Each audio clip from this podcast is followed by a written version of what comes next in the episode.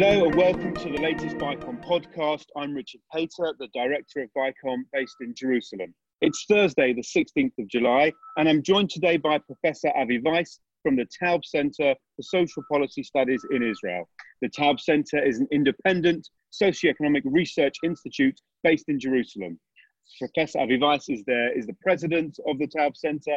He's an expert in applied economics, industrial organization, and employment.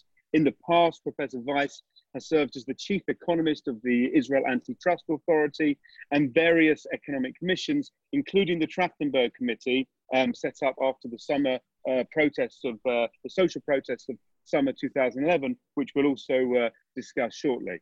Um, uh, Professor Weiss, first of all, welcome back to the podcast. It's kind of uh, ironic. The last time we spoke, um, just before the election in February, we were discussing the uh, the costs of the uh, of the extra elections on the Israeli economy. I think now we're in a different uh, a different world and a different uh, a different degree of of economic concern. But thank you very much indeed for joining me again. Well, thank you, Richard. It's a pleasure to be back. I've enjoyed our previous conversations, and I'm sure this one will be no different. And so, yes, we are in a completely different world. Absolutely. Um, well, let's let, let's let's start off. I mean, we've seen kind of the uh, the harsh unemployment figures and the uh, and the, uh, the, the shrinking assessments of economic growth. Um, just how bad the shape is the economy in right now? The the economy is, is is definitely suffering. There's no question about it. The unemployment numbers are, are might be a little bit misleading. Well, first of all, you know, uh, unemployment was redefined in order to be able to include people who were put out on unpaid leave. Um, so that the numbers, you know, the, the, the general definition, the usual definition of unemployment are people who are um, looking for a job but have not found a job. The people who put out an unpaid leave would generally not be included in unemployment. They continued to get benefits. They were not looking for new, for new employment at that time, um, and therefore they would not have been generally included. But in this case, they did include them, and that's why the numbers shot up to you know well over 25%. Um, it remained high, but the truth is that the latest numbers that came out show that there has been quite a bit of, of um, people going back into work and that the numbers are significantly down. The latest numbers just put out by the Central Bureau of Statistics showed, I don't remember the exact number, but it was a little bit under 11%. I think it was 10.7% uh, unemployment. Now, that's including those who put on unpaid leave. That's really very, very significant. And, and part of it, of course, happened because the government, you know, did give uh, incentives for for for um, employee employers to uh, to to bring people back in.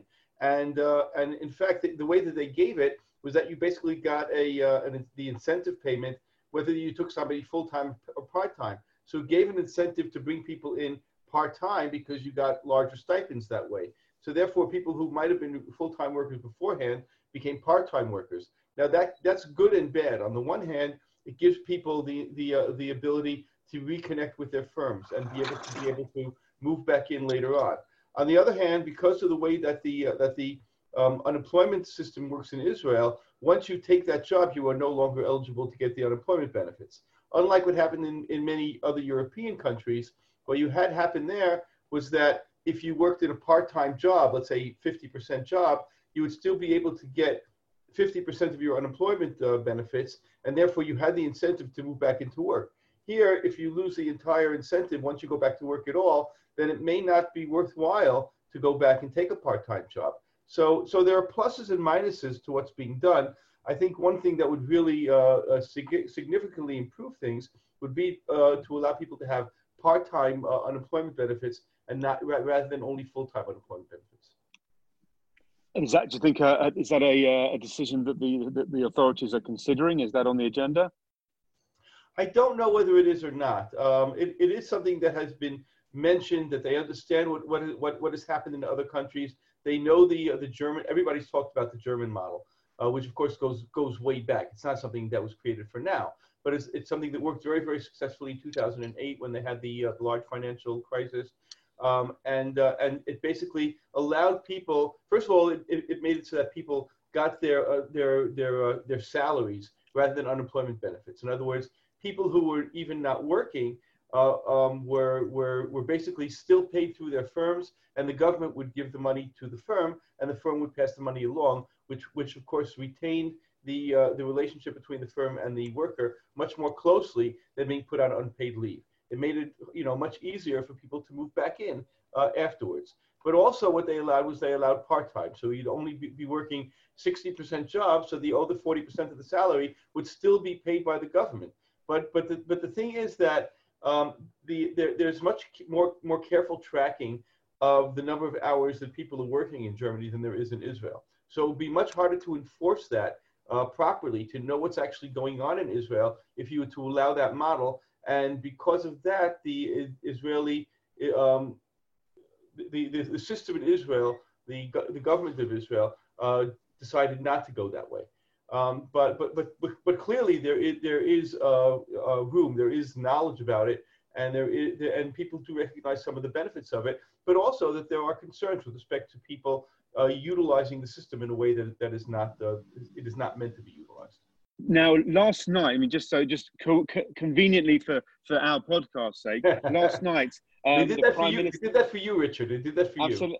Absolutely. Um, well, it did, it, it did it for all of us, apparently. Um, what I'm alluding to is that last night the Prime Minister and the Finance Minister announced a six billion shekel fund of grants to be handed out to every Israeli family, um, every adult over the age of 18. And uh, depending on, on, the number of children you have, you'll get more. Um, and uh, and single, single adults get less, but every, everyone gets kind of across, across the board. What did you make of that decision? Well, well, this is the second time they've done that. They did that right before uh, Passover, right before Pesach. They did that also, where I think it was 500 shekel that every everybody got, um, and and and that was automatically deposited into your accounts. You know, th- I think that so this is the second time that's that's being done. I think I think there, there, there there's a some type of misconception about what the effect of this type of uh, payment uh, can do. Um, there is a uh, a long time um, you know, what, what was discussed was the, was, I'm sorry for those who, who are not economists. Uh, I'll, I'll speak in the language of those who are economists will, will be able to immediately grasp it. There's something called the, the Keynesian model. Um, and uh, John Maynard Keynes, uh, uh a very famous economist, was talking about the time of the Great Depression and before the Great Depression in the 1930s. Um, he, uh, his theory basically was, was, was that, and this is what you learn in at the beginning of introductory macroeconomics is that uh, if you extend, if you increase income of people, they will spend more. Okay, and that's what happens when when when when you get an increase in your in your income, you're going to be spending more money, and therefore that can that there's a multiplier effect, and that can have an effect on the entire economy. excuse me, and help the economy. Let's say get out of a recession, be able to improve its its uh, its situation. The thing is that it was shown a very, very long time ago that you must differentiate, and this was Milton Friedman, you must differentiate between uh, permanent income and temporary income. That you need to think about if you have an, in, an increase in your income that is going to last, so you're getting another thousand shekel a month uh, every month uh, for, for, you know, well, for the rest of your life. But, you know, you're going to be getting a permanent income in, uh, increase. That is going to spark in, uh, increased consumption because some of it you're going to save, but some of it you're going to use. You're going to expand what you're doing, what you're doing with the, with what you have, because you have more.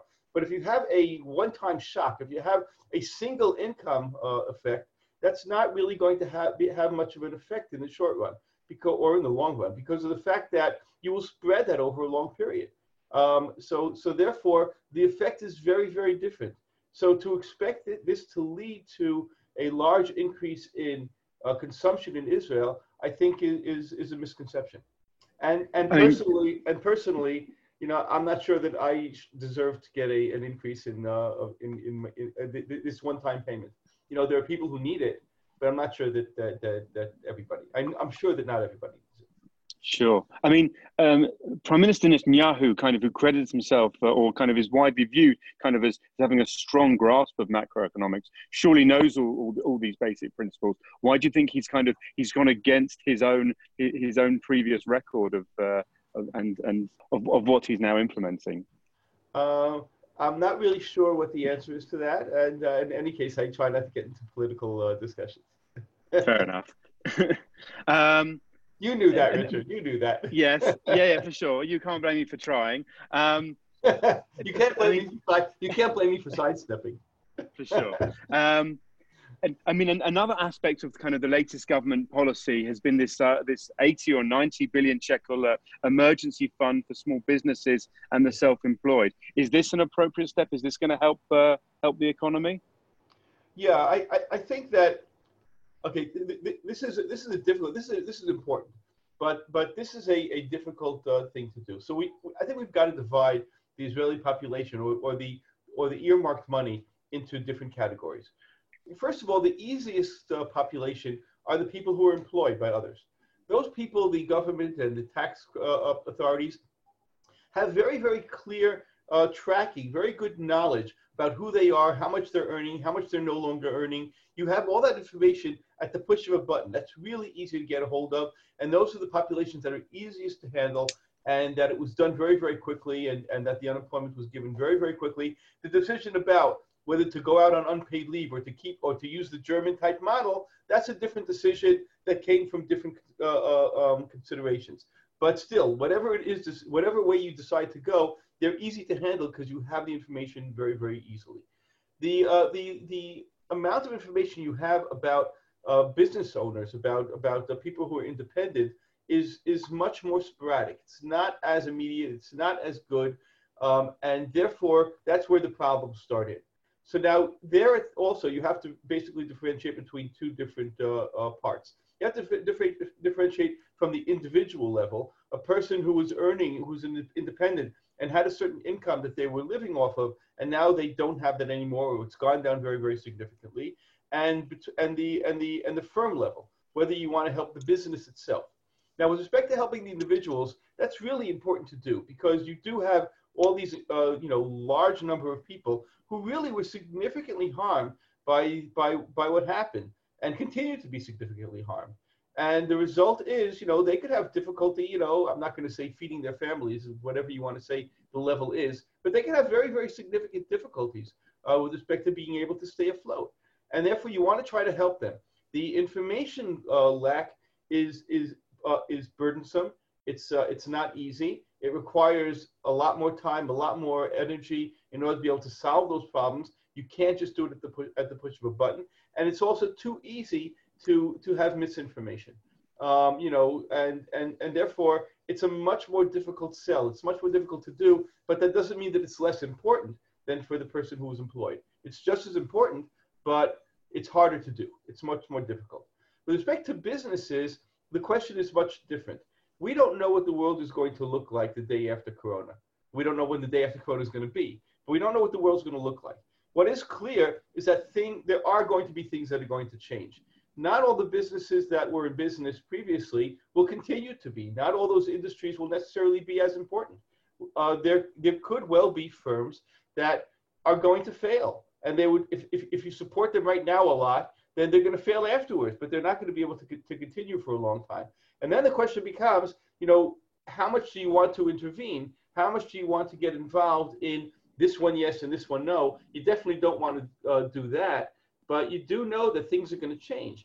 And there are some things perhaps you need to let change.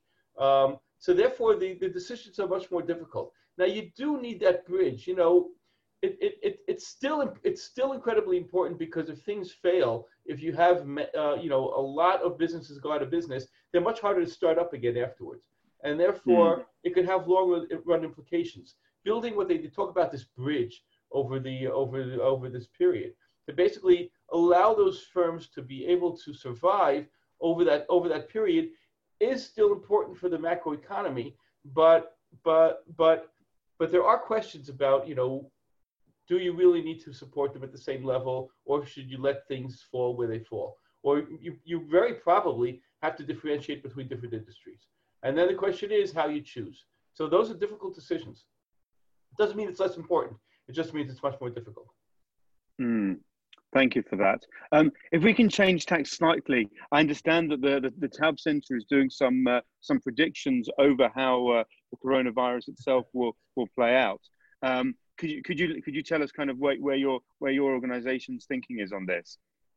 Well, I can I can tell you I don't even know everything yet because we are now uh, we, we we started this entire uh, series. We had a blog series going on, and we started this series uh, um, of of different papers on different issues. Uh, I highly recommend that people uh, go into our, uh, our website because we have some uh, great blogs coming out in the next few days. The first one I think will even come up today. And in this first one, um, of which I just, uh, right before this, this, this, this talk, I just sent back comments on the very first blog, um, is giving a, a fairly scary prediction with respect to, um, to what's going to happen uh, uh, now with respect to the number of, of ill in Israel. So if you take a look mm. at the hmm. first wave, the largest number of, of, uh, of ill at any, any uh, single period in time was about 9,000. Um, and today you're, you're up to about 23,000. So it's more than doubled. It's two and a half times what it was at its peak in the first, uh, in the first instance. But if you take a look at what's actually been happening, it's been increasing incredibly fast. So then the question is how this is going to continue. And if you take um, what what we're seeing, what we are seeing, then if you look at our main prediction, our, uh, the one that we think is most central, is most likely to happen, we're talking about in the next few weeks, by the end of July, reaching somewhere around 65,000 active cases. Now that's wow. tripling compared to what it is now. And that's going to put an incredible burden on the hospital system. Now, the other part that, uh, of that is that the uh, that the people who are getting coming down uh, ill uh, tend to be they, they always tended to be young in Israel, but they tend to be a higher percentage young than in the past. The uh, the the uh, the more elderly have been a lot more uh, more careful than than than in the past, and therefore the numbers are really moved towards the younger population. So what that's going to do with respect to the number of the mortality numbers may not be as as um, you know incredible as what we're talking about uh, with respect to the to the confirmed cases. But still, it's going to put a huge burden on the hospital system, on the doctors, on the nurses, and uh, and that's and, and that's that scenario. There are scenarios in which you know we, we have a lot of talk about about uh, about a uh, put, about having another closure, and uh, and that may be the right thing to do because if you were, were to really close things down for a few weeks, um, you would be able to get very, very far. Now, the thing is, it takes a couple weeks until you see the results of a closure because, because what we're seeing now are things that happened a couple of weeks ago. You know, when, when, when, when everything opened up and it opened up too quickly and too freely because people really, you had all these pictures of people just gathering in these large parties and stuff like that. That's going to, to, to lead to a lot of uh, contagion. But the, the overall, an overall lockdown, what would that do to the economy? It would harm it very much. You've got to do it very, very smart. You got to do it. You have to do it differently. You have to to uh, even an overall even an overall lockdown. I don't think would look like the overall lockdown we did last time. I think you would you would allow more businesses to stay open. I think you would allow you know more of the workers in the business staying open, being very very careful about keeping separate, be very careful about you know wearing masks, all the things that need to be done. But I don't think you would quite it would quite be the level of what happened then I don't know. You know, we're, we're going to have to see what happens. I don't think it would be quite the level that happened then. So you would keep the economy going at a higher level, and therefore the uh, the the damage wouldn't be as great. You know, there are some really interesting studies that have shown that it wasn't the close down that actually uh, uh, caused the um, the loss of income. That a lot of the loss of, of, of income in the economy would have happened even if there were no uh, closure, and that, that the reason is that people in a time of of, uh, of economic uncertainty tend to be much more uh, uh, careful. They tend to take a lot less, a lot less, they tend to purchase a lot less. They tend to save a lot more money. And therefore, the slowdown that happened in consumption might have happened anyway. Now, that's not true, of course, in all industries. There is still a bit of a difference. But when you compare different places uh, that, did, that took different steps, you don't see huge differences in how much income they actually lost. Very interesting. Thank you. Um, I, I, mentioned at the beginning um, you were part of the uh, the Trachtenberg committee that set up that was set up after the social protests um, summer 2011. We saw an event in Tel Aviv just this week marking the nine year anniversary, and in a sense, in the context of, of, of everything else that we've discussed, kind of restarting that sort of protest movement. Um, I mean, how relevant do you think the recommendations that your committee made nine years ago are, are relevant are relevant today, and how how kind of justified is a renewal of the protest? Look, uh, you know, again, again, staying away from from political discussions, um, because you know I know that's hard to do in a, in a program like this, but it's something that, that I have to do because our, our center, of course, is so apolitical. Um, uh, certainly the protest is in some ways similar and in some ways very different. Uh, in one way, it's one way it's similar is when you think about who it is that is protesting. Now, the people, the when you take a look at the at the protests in 2011, so it was shown afterwards that the people who protested were those from the sixth, seventh, and eighth deciles. In other words, those in the upper half of the income uh, uh, um, scenario, the people who were in the ninth and tenth, those who, who were really very, very high in their income relatively, uh, they were not part of the protest. And the people in the lower half of the of the income distribution, they were also not part of the protest. This was this was middle uh, earners, okay, uh, middle income type. Uh, type.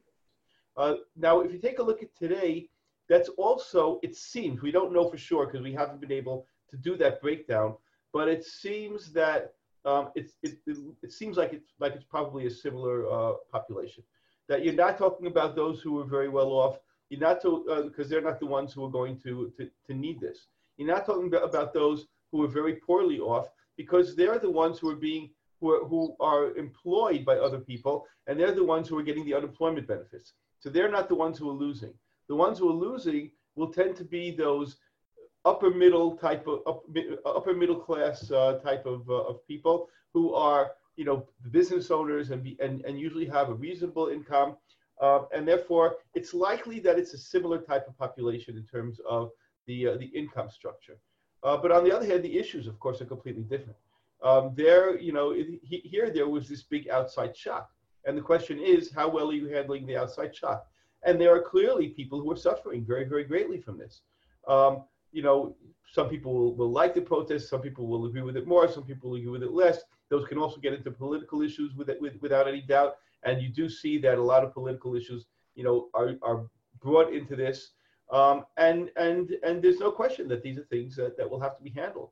But, but still, I, I think it's very different. The things in Trachtenberg were, were some very specific issues that dealt with, uh, with, the, with the price levels inside of Israel.